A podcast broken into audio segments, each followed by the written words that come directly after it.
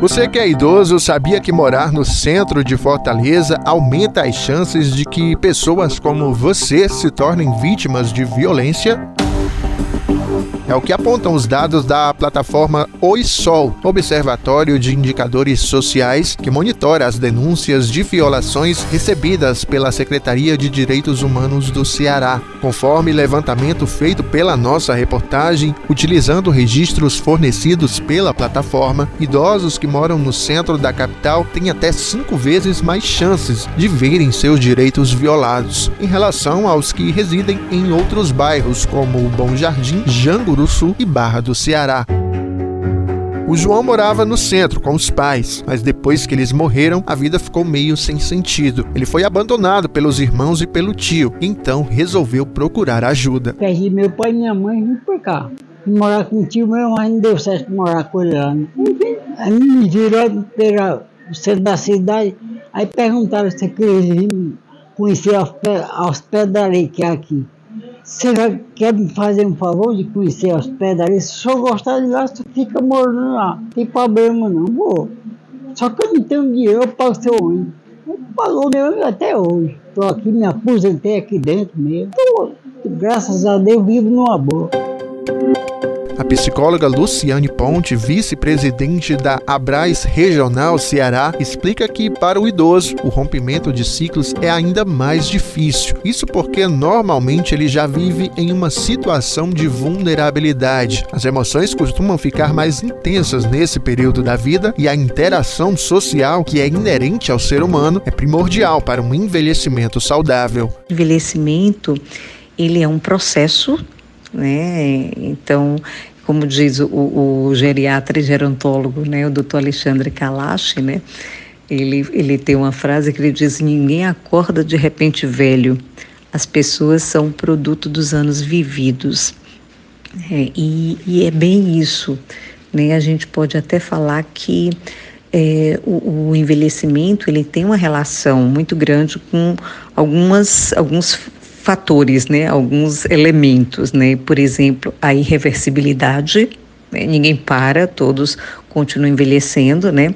A vulnerabilidade, né? Que é um aspecto, né? Que está muito associado, né? Ao processo de envelhecimento, mas ao mesmo tempo a variabilidade, né? E aí, quando a gente fala de invariabilidade, isso é importante porque não existe, né, um envelhecimento, né? Na verdade, a gente tem diversos padrões, né, diferentes padrões de envelhecimento. Quando a gente fala do ser humano, a gente está falando de um ser que é essencialmente social. Então, a, a nossa saúde, né, tanto física como psíquica, ela tem uma relação muito grande com o ambiente, né? E é aí, entendendo-se ambiente, né, no sentido mais amplo, né? Um ambiente físico, mas também um ambiente de relações com outras pessoas. Mas, infelizmente, em grande parte dos casos, as coisas caminham no sentido inverso. A negligência por parte de familiares é algo real e apenas um dos vários tipos de crimes registrados contra idosos no Ceará. De acordo com a Secretaria dos Direitos Humanos, completa uma lista das cinco principais ocorrências contra esse público no estado: as agressões, a tortura psíquica, a ameaça e a subtração ou retenção de recursos financeiros. A alta na quantidade de denúncias desse tipo recebidas pela S D H acontece pelo terceiro ano consecutivo. Em dois mil e vinte e três, até o final de setembro, foram cinco mil setecentos e quinze em todo o território cearense. Na capital, conforme a pasta, a maior parte das denúncias vem de moradores do centro. Em dois mil e vinte e três, de janeiro a outubro, o número de queixas para o Disque cem, que é a central que recebe esses registros, chegou a mil trezentos e trinta e dois nessa região da cidade. Do Bom Jardim partiram duzentas e sessenta denúncias, do Janguru Sul duzentas e cinquenta e cinco e duzentas e quarenta e três da Barra do Ceará. A diferença chama a atenção, ainda mais se observarmos a proporção com a quantidade de habitantes que tem essa faixa etária nesses bairros. Em números absolutos, a população idosa do centro, por exemplo, não está nem entre as cinco maiores da capital. Uma pesquisa divulgada pela Prefeitura de Fortaleza com base no censo de dois mil e dez dá uma estimativa para a quantidade de pessoas sessenta a mais na cidade. Nesse levantamento, a Barra do Ceará aparece em quarto lugar, com cinco mil oitocentos e oitenta e quatro idosos. O centro aparece em oitavo, com quatro mil setecentos e um. O Bom Jardim é em vigésimo sexto, com três mil e noventa e sete. E o Janguruçu em trigésimo quarto, com dois mil setecentos e cinquenta e quatro. De acordo com a Organização Mundial da Saúde, a O M S, o planeta tem pouco mais de um bilhão de pessoas com sessenta anos ou mais, um número que representa quase quatorze por cento da população da Terra. Deste total, pelo menos quinze por cento estão submetidos a algum tipo de violência. Na prática, um em cada seis idosos é vítima de situações como maus-tratos e agressões em todo o mundo. No Brasil, conforme o Ministério dos Direitos Humanos e da Cidadania, a cada dez minutos um idoso é violentado e por dia pelo menos quarenta e um morrem vítimas desses tipos de crimes. No centro de Fortaleza, os números apontam para uma média assustadora. Um em cada três idosos é vítima de violência. Mas afinal, quem são essas vítimas? Segundo a plataforma OiSol, o perfil da pessoa idosa mais afetada pela violência em Fortaleza é o da mulher de cor parda, com idade entre oitenta e oitenta e quatro anos. Pessoas como Maria Luísa da Silva Magalhães, assassinada com trinta e duas facadas pelo próprio filho em novembro de dois mil e vinte e um. O crime aconteceu no bairro José Bonifácio, na capital cearense. A idosa foi arrastada e amarrada pelo suspeito. Em seguida, sofreu golpes no abdômen, pescoço e no rosto. A motivação para o crime seria o fato de a mãe ter tentado internar o agressor, que além de ser deficiente auditivo, apresenta problemas psicológicos. Assim como Maria Luísa, tantas outras mulheres ou homens idosos, pardos, brancos, pretos, ricos, pobres, de classe média, com ou sem escolaridade definida, passam por situações vexatórias quase todos os dias no Ceará. Preocupa ainda mais o fato de grande parte desses crimes acontecerem em âmbito doméstico, na casa da vítima. De janeiro a setembro de dois mil e vinte e três, a Secretaria da Segurança Pública e Defesa Social contabilizou cinquenta e quatro crimes de homicídio que tiveram como vítimas pessoas com sessenta anos ou mais aqui no estado. Muitos deles tiveram como responsável um parente próximo ou familiar de primeiro grau. No dia vinte e dois de setembro, um piauiense foi preso pela Polícia Civil em Poranga, nos sertões de Crateús, suspeito de matar o próprio pai a facadas e ainda enterrar o corpo da vítima numa cova rasa. De acordo com a investigação, o suspeito de vinte e oito anos praticou o crime uma semana antes na cidade de Joaquim Pires, no norte do Piauí, e fugiu para se refugiar no Ceará.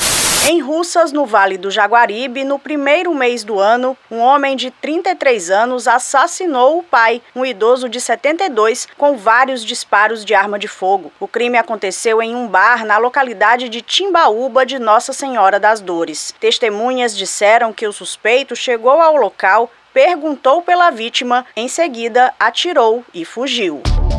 Como objetivo de dar mais especificidade às investigações, a S S P D S criou no ano de dois mil e dezoito a Delegacia de Proteção ao Idoso e à Pessoa com Deficiência. A delegada titular, Renata Gomes, reforça esse padrão de perfil do agressor e explica que, a partir do recebimento da denúncia, as equipes da Polícia Civil passam a atuar no sentido de resguardar a vítima. Nós atendemos todos os crimes que estão previstos no Estatuto da Pessoa Idosa, que envolve vários tipos de violência, como a violência física, a violência sexual, a violência psicológica, a violência moral, a violência medicamentosa. As violências mais denunciadas que chegam a esta delegacia especializada é principalmente a exploração econômica, a exploração financeira, e os crimes, né, os maiores infratores, infelizmente, são aquelas pessoas mais próximas e responsáveis daquela pessoa idosa. Nós trabalhamos da seguinte forma: ou recebemos a denúncia espontânea aqui, através do boletim de ocorrência na delegacia, ao registro, aqui nós observamos todos os encaminhamentos necessários. Algumas vezes há uma necessidade de solicitar uma medida protetiva de urgência para o afastamento do violador é, da residência da pessoa idosa. Outras vezes há necessidade de encaminhamento para a rede de proteção e assistência à pessoa idosa. Muitas vezes trabalhamos aqui com o acolhimento e a orientação para os demais órgãos, e quando se constata a questão criminal, nós elaboramos o procedimento criminal para a responsabilização do agressor. Nossa equipe passou a monitorar os dados da OiSol e observou que em apenas nove dias, de trinta de setembro a nove de outubro, o número de queixas de violações subiu para cinco mil oitocentos e trinta e cinco, ou seja, um acréscimo de oitenta em pouco mais de uma semana. Números que chegam a superar em quantidade de registros a violência doméstica contra a mulher e os crimes contra pessoas L G B T Q I A mais. Isso sem contar as subnotificações, o que para muitos pode ser algo simples de resolver através de uma denúncia, por exemplo. Para o idoso chega a ser muito mais delicado. Ele geralmente tem medo da retaliação e acabam não procurando um ponto de apoio. A delegada Renata Gomes ressalta que a omissão faz com que muitos desses episódios de violência sequer cheguem ao conhecimento das autoridades da segurança pública. Eles têm muito mais dificuldade em comparecer para fazer as denúncias. Muitos deles têm a capacidade, a mobilidade reduzida, muitos, infelizmente, têm a capacidade cognitiva também reduzida. Isso faz com que a necessidade da denúncia para que a gente possa, os órgãos de proteção, como a delegacia, fazer as intervenções devidas.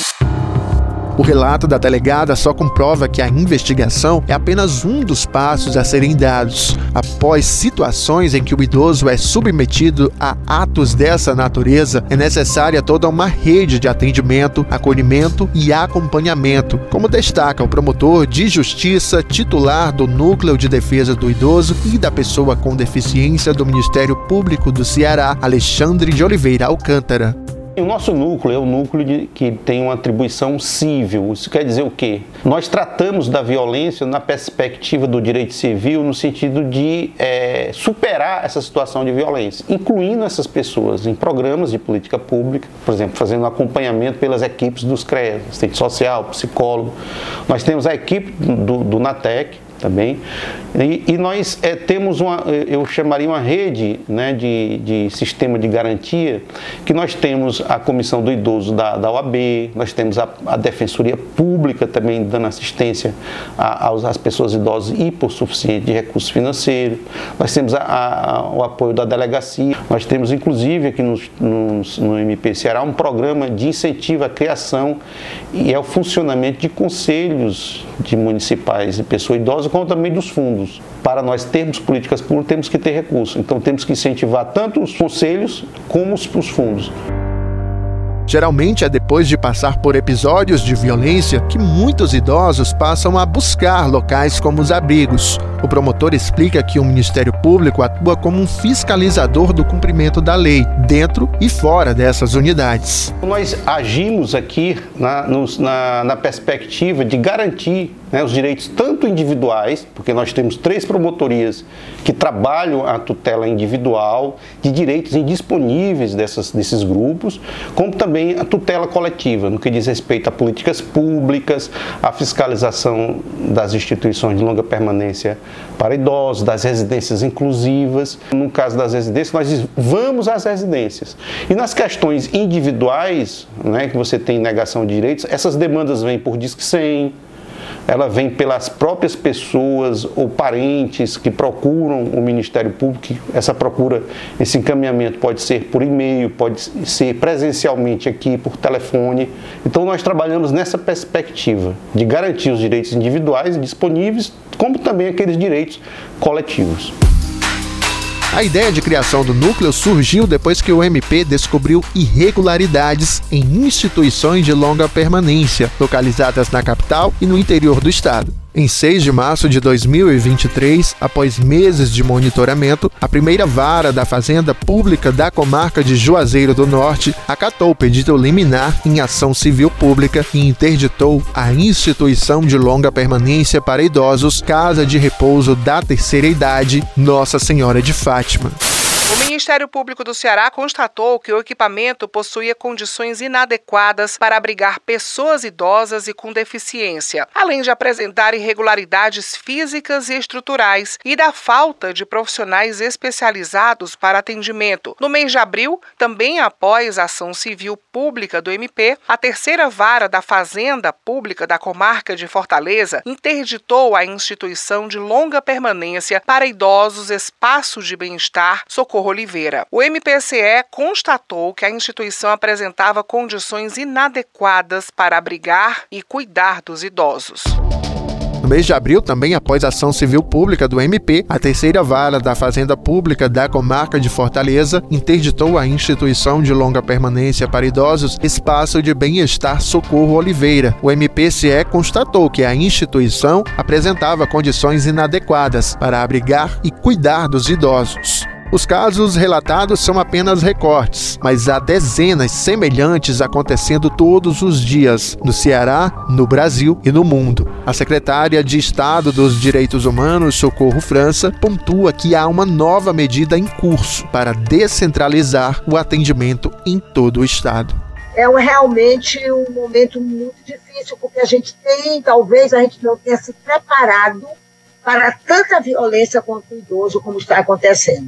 E quando o nosso governador, ele cria uma política pública por evidências, que é a questão do idoso também, ele o faz para que a gente possa, então, a partir daí, ter um encaminhamento e conhecer as verdadeiras políticas públicas para o idoso. E por isto mesmo é que nós vamos criar aqui no estado do Ceará o primeiro centro de referência para o idoso, somente para o idoso, que vai ser um espaço de envelhecimento sadio e saudável. Ou seja, o idoso, no momento em que há alguma violação do seu direito, ele procura um centro de referência e lá ele não é só atendido, encaminhado, orientado, bem como ele pode passar o dia conosco e só dormir em casa, porque nós vamos ter atividades lúdicas e a gente não quer ficar só em Fortaleza. É uma determinação do nosso governador que nós tenhamos políticas assertivas e republicanas para os nossos idosos. Na terceira e última reportagem, você vai acompanhar como acontece o acolhimento em espaços destinados a pessoas em situação de vulnerabilidade aqui no Ceará. Vamos mostrar o dia a dia de quem dedica a vida a cuidar de desconhecidos como se fossem da própria família. O que motiva um idoso a cuidar de outro idoso? A série de reportagens Onde Estão Nossos Idosos tem produção e coordenação de Liana Ribeiro, reportagem de Alânio Pereira e sonoplastia de Kleber Galvão.